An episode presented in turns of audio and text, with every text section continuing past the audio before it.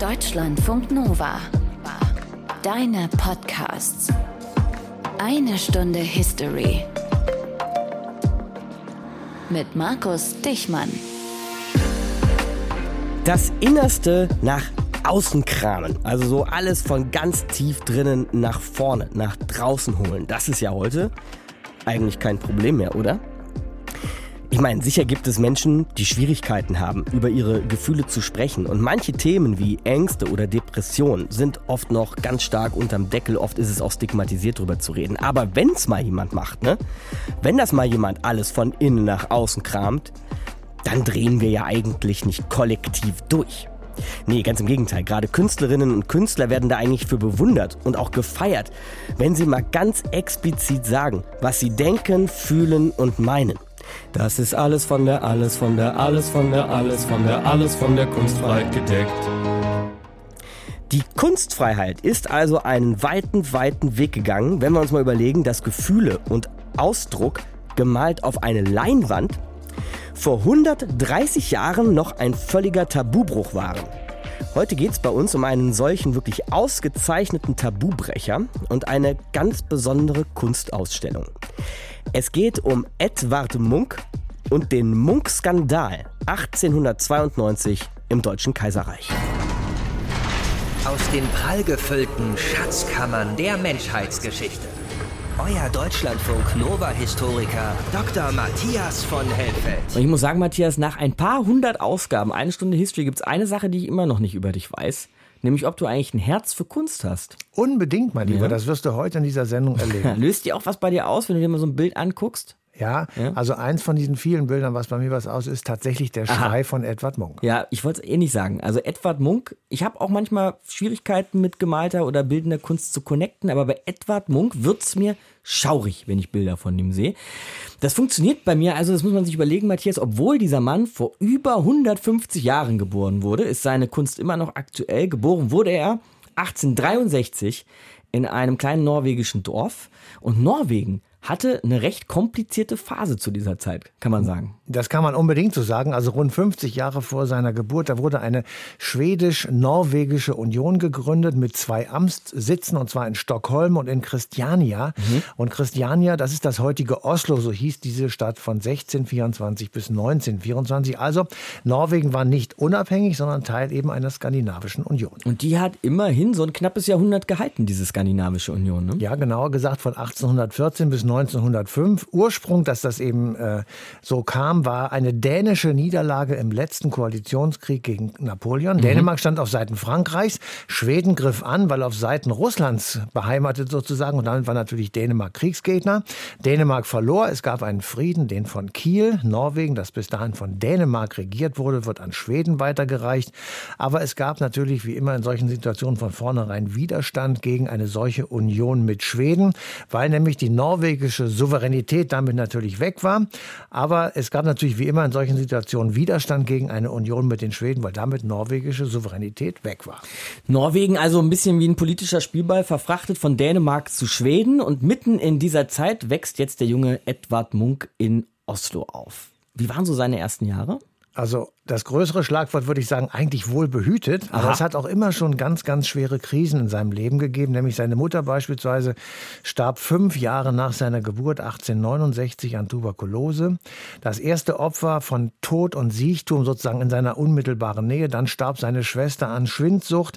Die zweite Schwester hatte mit Depressionen zu tun. Und von den insgesamt fünf Geschwistern starben drei in jungen Jahren. Und Edward selbst war auch relativ schwächlich. Also man kann sagen, er kam aus einem Elternhaus, das gezeichnet war von Krankheit, Schwermut und durchaus auch Tod. Was natürlich für ihn prägend gewesen sein muss. Ja, da werden wir gleich natürlich noch mehr drüber hören, aber eins scheint klar, das hat ihn sehr stark geprägt und seine Malerei, die kreiste ja eben auch um die Themen Krankheit und Tod. Er studierte vorher an der Universität von Oslo, dort galt er als ganz großes Talent, das vom Realismus in der Kunst geprägt war. Das heißt, Realismus war das Zeigen des Alltäglichen, nahezu fotografisch wird etwas festgehalten, aber eben oft mit einem politischen Unterton und vor allem mit einem sozialkritischen Blickwinkel. Davon war er geprägt, Edward Munk. Er sollte aber einer der berühmtesten Vertreter des Expressionismus werden. Das heißt, da ist noch eine Menge bei ihm passiert und seine Kunst war, naja, auf eine gewisse Art und Weise revolutionär. Und ihr könnt es euch vorstellen, revolutionäre Kunst, das löst natürlich auch das eine oder andere Skandälchen aus. Sagen wir einen handfesten Skandal. Und was da los war, 1892 in Berlin, das erzählt uns jetzt Armin Himmelrath. Edward, mein lieber Bruder, ich vermisse dich und ich mache mir Sorgen. Wie geht es dir in Berlin? Man liest hier in der Zeitung, dass schreckliche Worte über dich und deine Bilder gefallen sind. Ist es wirklich so schlimm? Du hattest dich doch so auf deine erste Ausstellung in Deutschland gefreut. Schreib mir nur recht bald, lieber Bruder, damit ich Nachricht von dir habe. Deine dich liebende Schwester Inga. Liebe Inga, mach dir keine Sorgen. Ich sitze gerade im Schwarzen Ferkel. Das ist meine Lieblingskneipe hier in Berlin. Viele verrückte Leute hier, Künstler, Schriftsteller. Und stell dir vor, alle reden über das, was am 5. November passiert ist. Ja, jetzt ist die Ausstellung eröffnet und sie erweckt kolossales Ärgernis. Hier gibt es nämlich eine Masse älterer, elendiger Maler, die über die neue Richtung rasend sind. Und es war amüsant zu sehen, wie sie sich echauffierten, die stolzen Gocke. Das musst du dir vorstellen. Am Abend der Eröffnung, da ist dieser Anton von Werners, der Direktor der Königlichen Hochschule der Bildenden Künste, regelrecht explodiert. Er wurde knallrot, rannte aus dem Saal und schrie, das sind Schmierwerke. Schmierwerke. Das ist, das ist entartet. Das ist, das ist eine Kränkung all jener ehrlich strebenden Künstler, denen Licht und Raum geraubt wird. Diese Ausstellung muss sofort geschlossen werden. Aber Herr Direktor, das geht doch nicht. Sie können doch nicht einfach die Ausstellung schließen. Schließlich haben wir vom Verein Berliner Künste diesen Norweger, diesen Munk, doch eigens eingeladen. Und, und ob ich das kann? Diese Ausstellung ist ein Hohn, eine Schweinerei und Gemeinheit.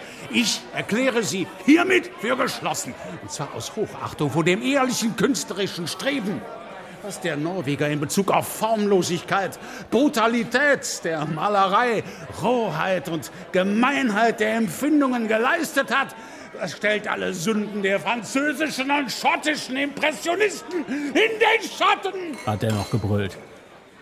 Liebe Schwester, die Zeitungen schimpfen entsetzlich, doch in einigen hat man mich gelobt. Alle Jungen aber mögen meine Bilder sehr. Damit will ich für heute schließen und erwarte gespannt, wie dieser Skandal sich weiterentwickeln wird. In Liebe, dein Edward.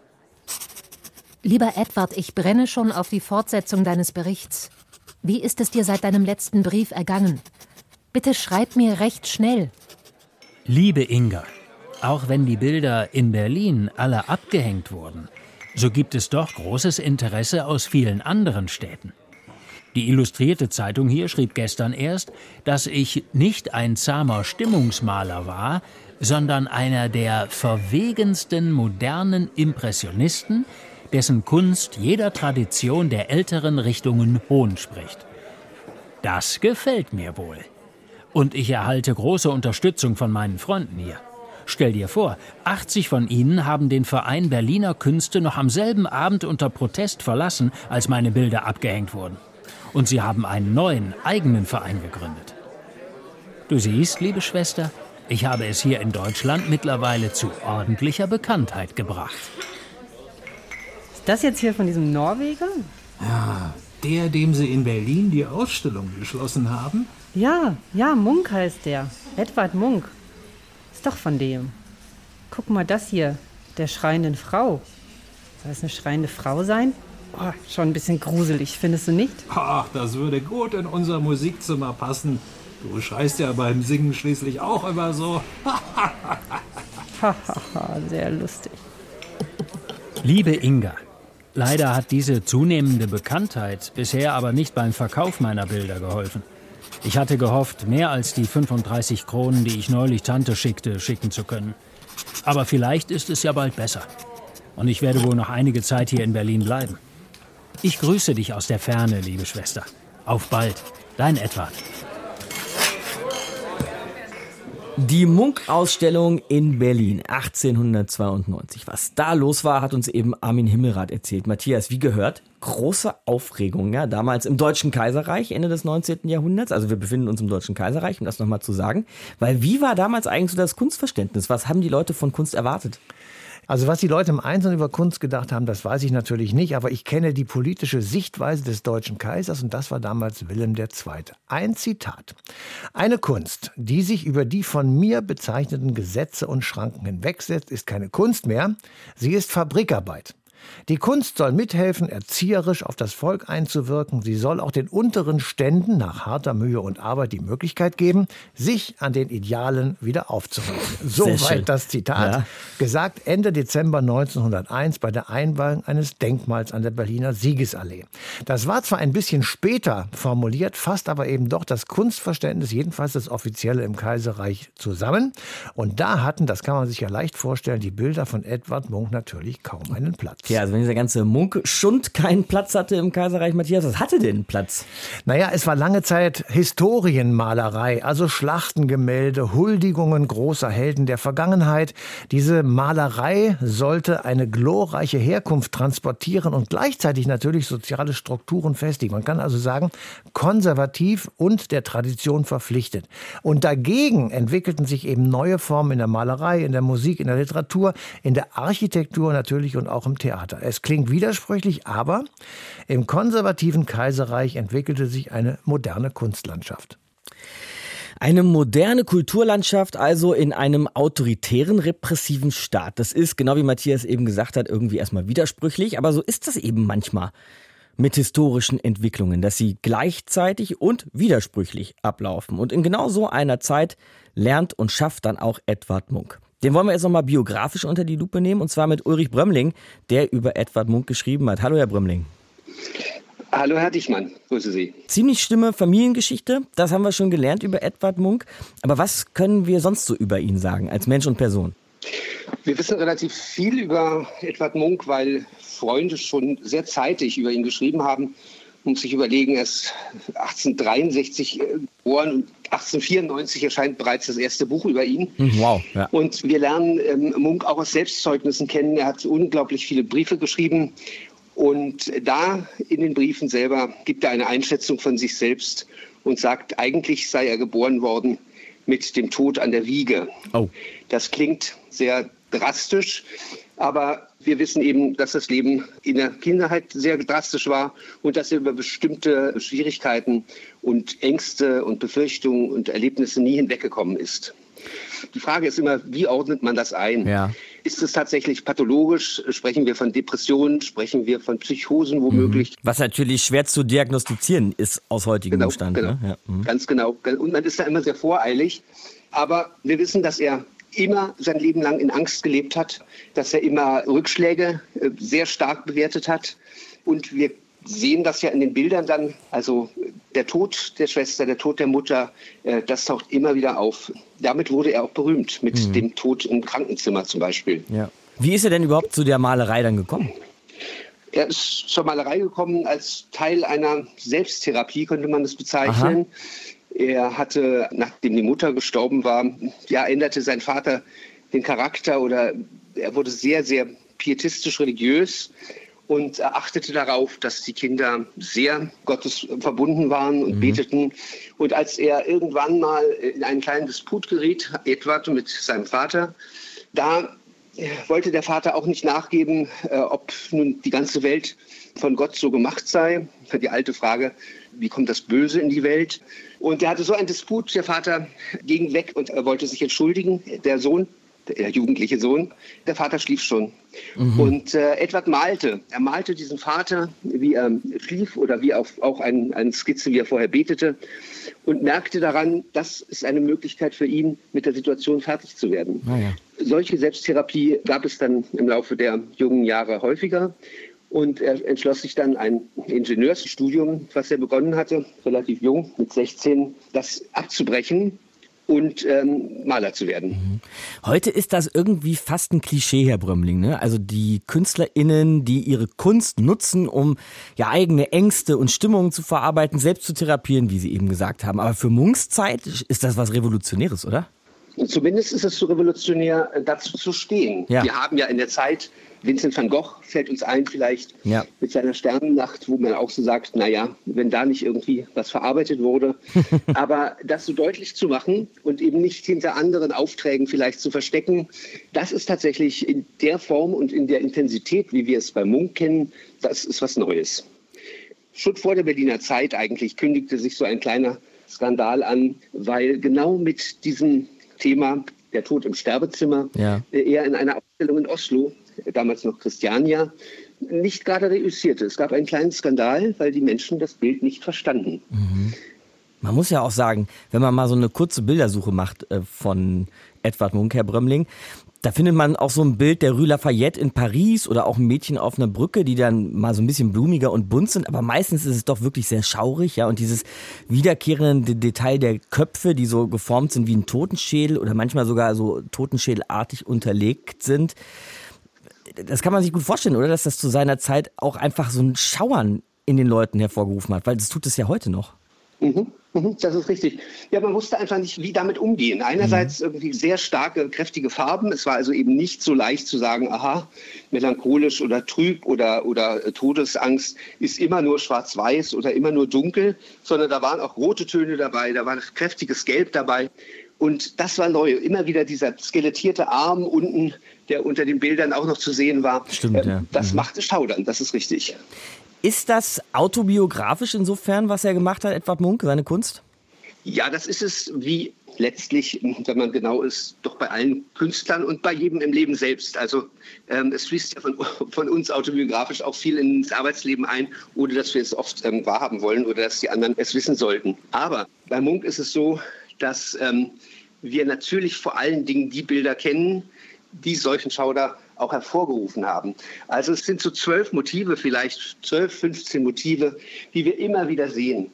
Munk hat das benutzt, immer das gleiche Motiv. Er hat es mehrmals gemalt. Den Schrei hat er häufiger gemalt. Er hat Madonna häufiger gemalt. Eifersucht, Angst, alles das sind klassische Motive, die er immer wieder neu gemalt hat, um sich daran abzuarbeiten, um das zu verarbeiten, genau.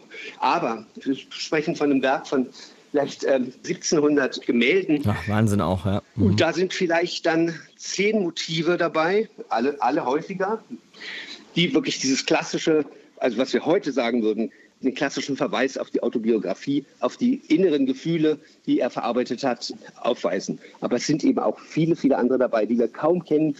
Arbeiterbilder, Porträtbilder, Landschaftsbilder, ganz großartige, die eben so ein bisschen zurücktreten hinter den Bildern, die das Besondere an Munk für uns ausmachen, weil wir eben sehr schnell verstehen, was für schwierige Gefühle er da die ganze Zeit immer verarbeitet hat. Journalist und Skandinavist Ulrich Brömling war das und wie ihr gemerkt habt, Fachmann für die Lebensgeschichte von Edward Munk. Danke fürs Gespräch, Herr Brömling. Sehr gerne. Also er war sicher nicht der Erste, der sowas wie Selbsttherapie durch Gemälde gemacht hat, haben wir gerade geklärt im Gespräch mit Herrn Brömling, aber vielleicht der Erste, der es offen zur Schau stellte und auch als Kunst betitelte, Edward Munk. Naja, und wozu führte das? Zu reichlich Skandalen und zum Beispiel eben auch einer Skandalausstellung im Kaiserreich, mit der wir uns heute beschäftigen, 1892. Und das ist ein schönes Wörtchen, Skandal. Skandalkunst auch. Das schauen wir uns doch mal an. Da hört ihr ihn schon mit Hans-Dieter Huber. Er ist Kulturwissenschaftler und Munkbiograf. Hallo, Herr Huber. Ja, hallo, Herr Dichmann. Schönen Tag. Was war denn da genau der Skandal? Ja, äh, Edward Munk wurde vom Verein Berliner Künstler eingeladen, eine Einzelausstellung durchzuführen in Berlin. Dazu muss man wissen, dass dieser Verein damals bereits schon 1892, 50 Jahre lang bestand und dass das die erste Einzelausstellung eines Künstlers überhaupt in diesem Verein war und dass der Künstler damals erst 28 Jahre alt war und in Berlin völlig unbekannt. Also ein ziemlicher Ritterschlag eigentlich schon, oder? Ja, natürlich. Und äh, das Interessante war, dass Edward Munk vorher gerade in Oslo, das hieß damals Christiania, eine große Ausstellung hatte bei dem Juwelier Tostrup an der Karl-Johann-Garte, wo er 55 Arbeiten zeigt, die die Rechenschaft ablegen sollte über das Künstlerstipendium, das er dreimal vom norwegischen Staat bekommen hatte. Und da Mhm. hatte ein norwegischer Künstler, nämlich Adelsten Normann, der in Berlin lebte, der hatte diese Ausstellung gesehen und daraufhin äh, in einem Brief Edward Munk eingeladen. Und die Ausstellungskommission des Verein Berliner Künstlers hatte einstimmig diese Einladung ausgesprochen. Mhm. Gut, und jetzt kamen also Leute ab 1892 ins Berliner Architektenhaus, da war die ja, Ausstellung und sahen genau. die Bilder von Edward Munk. Äh, ja. Wie waren so die Reaktionen? Also es gibt Erinnerungen zum Beispiel von Max Kruse, der damals Mitglied war, und es muss ein ziemliches Geole gewesen sein.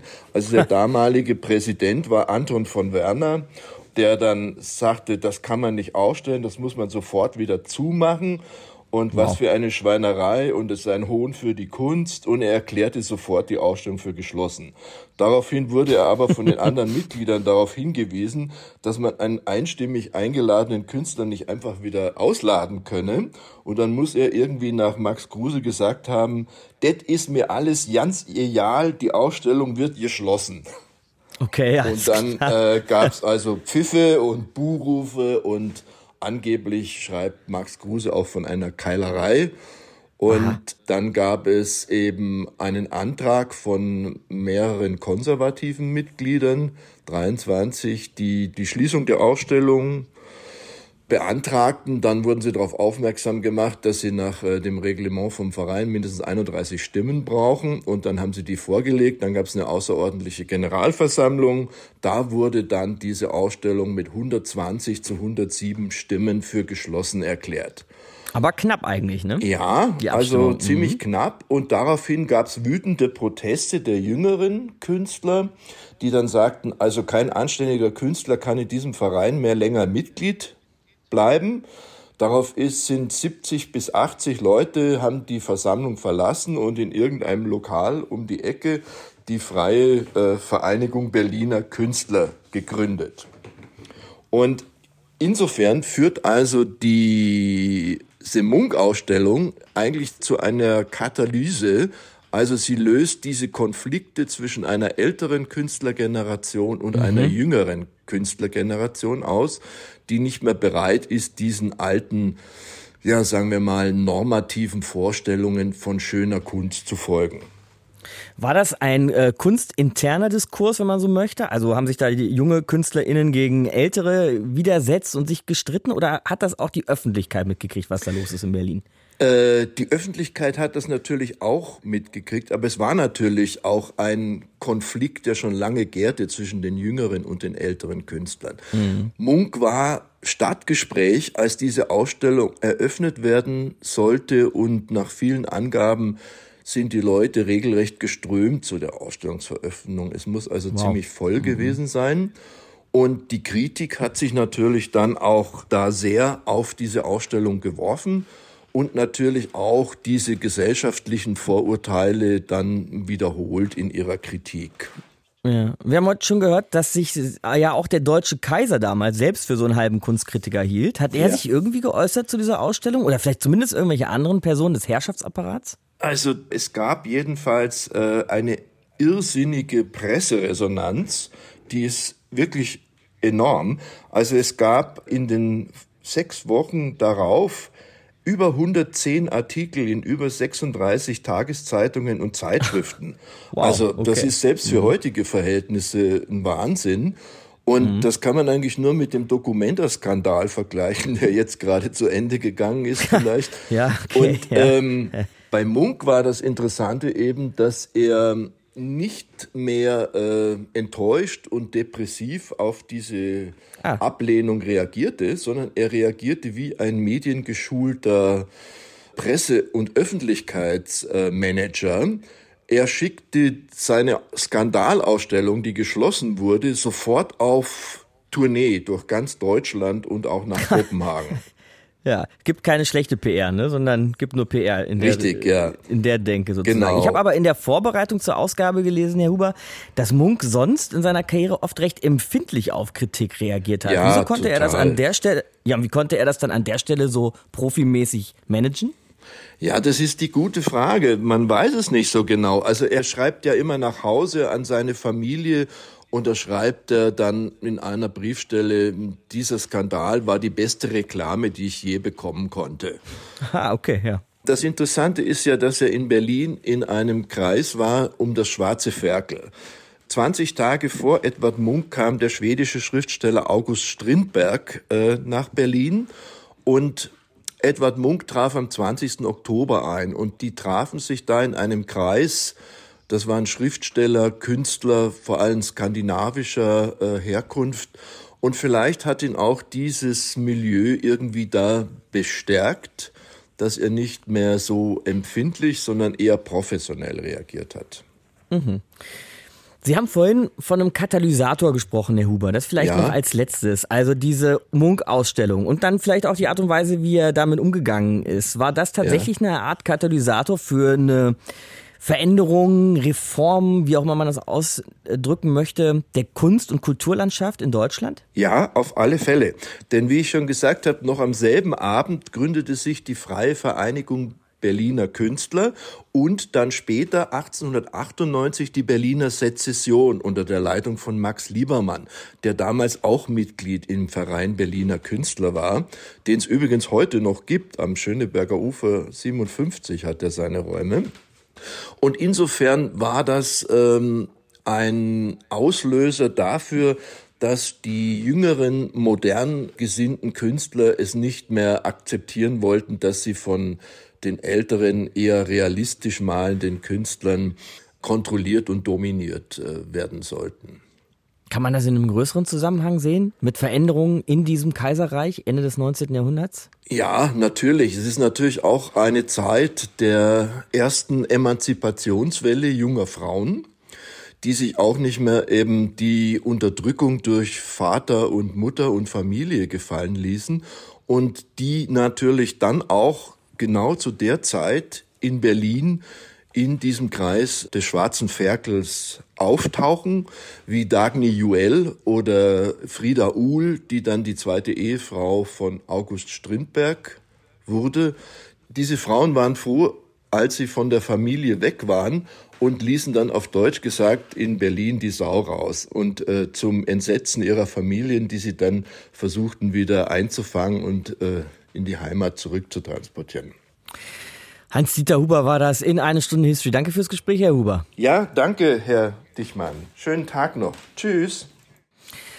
Schon eine Menge gelernt jetzt heute über Edward Munk. Auch was gelernt über Matthias, nämlich dass er ein Herz für Edward Munk hat und seine Bilder, dass die was bei dir auslösen. Und jetzt lass uns mal über Expressionismus reden. Ist heute schon ein paar Mal gefallen, der Ausdruck. Das ist eben die Kunstrichtung, die Edward Munk vertreten und sehr geprägt hat. Jetzt versuch's mal zu erklären, Matthias. jetzt mache ich, jetzt mache ich erstmal den Bildungsbürger ja, und genau. sage, es kommt aus dem Lateinischen, ja? Ah, sehr schön. Und es bedeutet so etwas wie Ausdrücken oder Ausdruck. Und damit ist eigentlich der Kern schon recht gut beschrieben. Im Gegensatz zum Realismus, der in der Malerei als Naturalismus bezeichnet wird, will der Expressionismus etwas ausdrücken, also teilweise deformierte Formen und Körper verwenden, die ausdrücken, was der Künstler empfindet oder vermitteln will. Das Gegenteil einer als dekadent empfundenen, lediglich fotografisch wiedergegebenen Malerei. Das hat natürlich am Anfang Anstoß erregt, aber eben auch Ablehnung. Und dann hat Munk noch was geprägt, beziehungsweise manche sagen sogar erfunden, nämlich die serielle Malerei. Auch sehr spannend. Was hat es damit auf sich? Naja, das sind Bilderserien mit einem oder sehr ähnlichen Motiven. Das gibt es in der modernen Kunst sehr häufig. Viele kennen die Büchsen mit haltbaren Lebensmitteln von Campbell. Andy Warhol hat sie gemalt. In einer 8x4-Serie kann man im Museum of Modern Art in New York bewundern. Bei Munk finden sich zentrale Bildmotive in sehr vielen verschiedenen Gemälden wieder und das deutet auf eine sehr intensive Beschäftigung mit eben diesem Thema, das sich immer wiederholt, hin. Also Expressionismus und serielle Malerei haben wir eben gehört von Matthias van Gogh, unserem Teilzeit-Kunstexperten. Wir besprechen Edward Munk, aber jetzt nochmal mit unserem Kulturredakteur und Kunstexperten Stefan Koldorf. Grüß dich, Stefan. Hallo, Tag. Also nach dem, was wir bis heute so gehört haben, würde ich mich mal zur Aussage hinreißen lassen, dass Munk ein Pionier des Expressionismus war. Gehst du damit? Da gehe ich mit, wobei das fast ein bisschen zu wenig ist für Munk. Aha, also wenn man okay, davon ja. ausgeht, dass die Expressionisten ja vor allem das, was sie wahrgenommen haben, an Umwelt, an Stadt, an Neonreklame, die es plötzlich irgendwann gab, an Autos, an Geräuschen, an Bewegungen und so weiter umgesetzt haben und ihre Gefühle, dann war Munk, glaube ich, derjenige, der ganz viel in sich selbst reingehorcht hat und in die Menschen die ihn umgeben haben. Also ich würde fast sagen, das ist jetzt ein Begriff, den wir zwei dann wahrscheinlich ganz neu prägen für die Kunstgeschichte, mhm. dass das eher sowas wie ein psychologischer Expressionismus gewesen ist. Also mhm. nicht nur reagieren auf das, was man fühlt durch die Umwelt, sondern auch auf das, was man in sich drinnen fühlt. Ganz am Anfang habe ich mal gesagt, das Innere nach außen kehren. Ja, das würde ich so auch sagen. Und äh, mhm. das war natürlich auch das, womit seine Umwelt gar nicht so gut zurechtkam, weil das nicht üblich war in der Zeit. Ja. Ist das das Skandalöse dann an seiner Ausstellung 1892 in Berlin?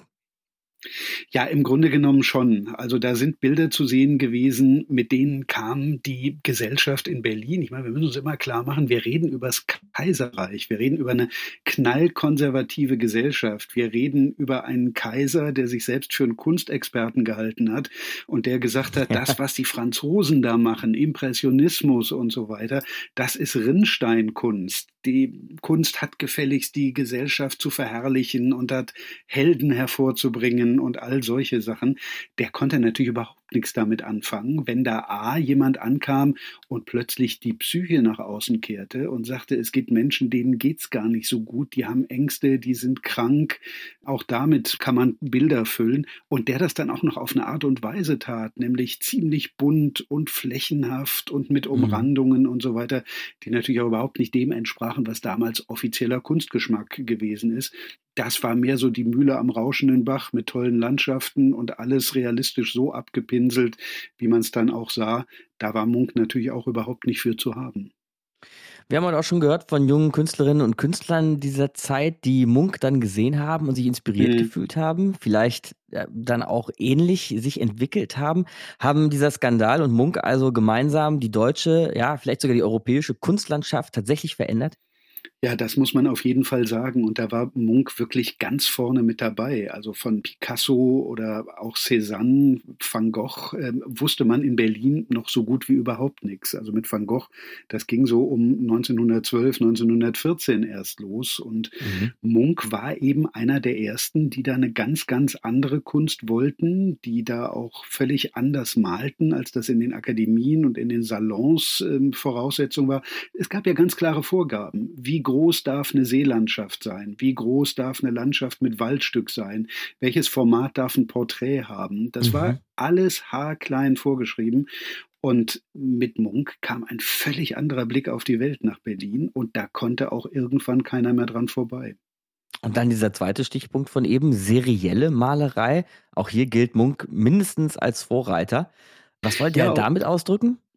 Naja, auch das waren wieder zwei Sachen. Erstens, es gibt eben nicht nur diesen einen Blick auf die Welt, sondern man kann sogar das gleiche Motiv, ob das nun der Strand von Arsgård oben in Norwegen war, ob das eine Brücke war mit Leuten, mit Mädchen drauf, das konnte man ganz, ganz unterschiedlich sehen und ganz unterschiedliche Perspektiven äh, haben.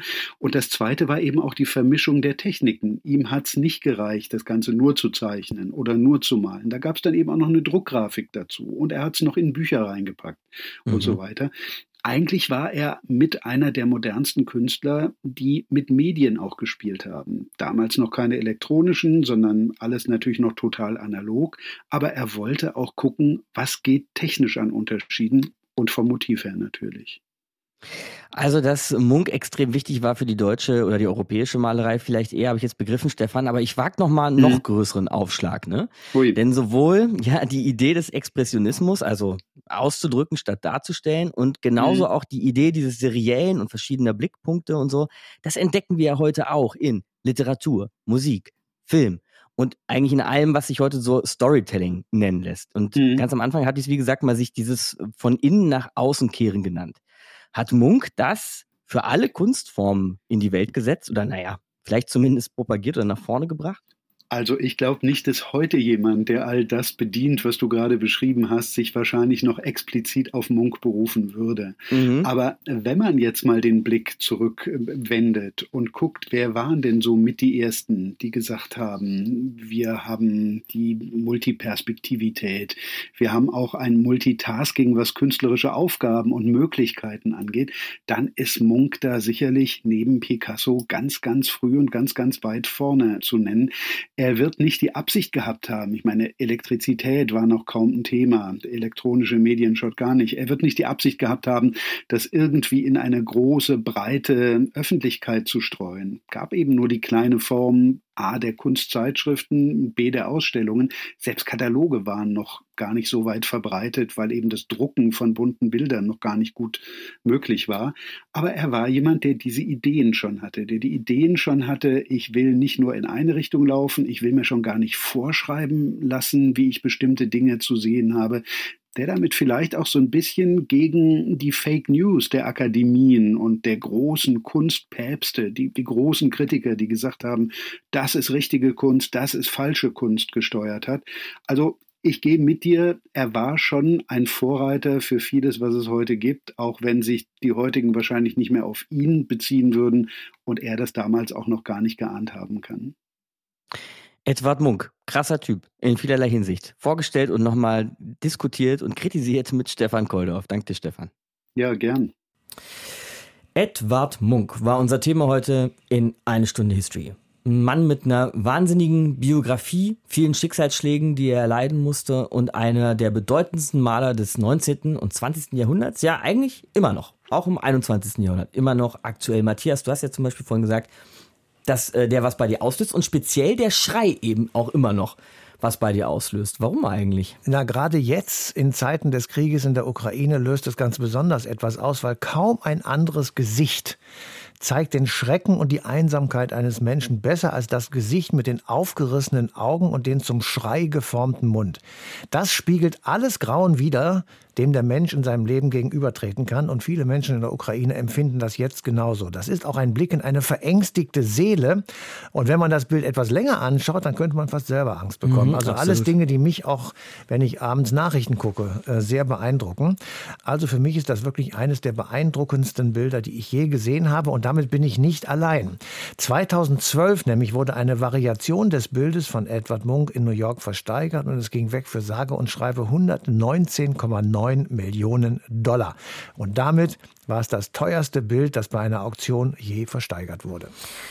Und damit ein Gemälde, das sich ein Hartz-IV-Empfänger nicht leisten könnte. Das ist kein Sozialshaming oder so, sondern einfach Fakt. In den Hartz-IV-Gesetzen steht seit dem Jahr 2002 drin, wie mit arbeitslosen Menschen in Deutschland umgegangen werden soll. inzwischen sind wir eh dabei, uns von Hartz IV zumindest als Namen wieder zu verabschieden. Das liegt daran, dass diese Hartz-IV-Gesetze unglaublich kontrovers waren in den letzten 20 Jahren und deshalb ein Stück deutsche Zeitgeschichte, um das es das nächste Mal geht hier in einer Stunde History. Danke dir, Matthias, für heute und die Munk-Gefühle und die Munk-Expertise. Markus Dichmann ist mein Name und ich freue mich, euch bald wiederzuhören. Macht's gut. Ciao. Deutschlandfunk Nova. Eine Stunde History. Jeden Montag neu. Auf deutschlandfunknova.de und überall, wo es Podcasts gibt. Deine Podcasts. Und jetzt ein Podcast-Tipp von unseren Kolleginnen und Kollegen von Deutschlandfunk Kultur. Irgendeine Zeitung in Israel hat geschrieben, NASA würde mit Hilfe deutscher Wissenschaftler, natürlich sind wir alle Nazis, einen Krieg gegen Israel planen. Flugzeugwerk in Nordafrika sucht Fachkräfte jeder Art. Ich glaube, wenn du mit willst, musst du jetzt aufs Schiff. Peter Hellberg. Mein Vater arbeitet für die ägyptische Regierung. Ah, Experten. Eine Expertentochter. Rita, guck mal, da vorne fängt die Wüste an. Fräulein Hellberg, seien Sie bitte vorsichtig. Wir wissen nie genau, ob Sie uns über die Schulter schauen, um von uns zu lernen oder um uns zu bespitzeln. BND-Akte 24881, Geheim 1. Verdammt! Rita! Die Experten. Doku-Thriller nach dem preisgekrönten Roman von Merle Kröger. Ab sofort im Krimi-Podcast von Deutschlandfunk Kultur.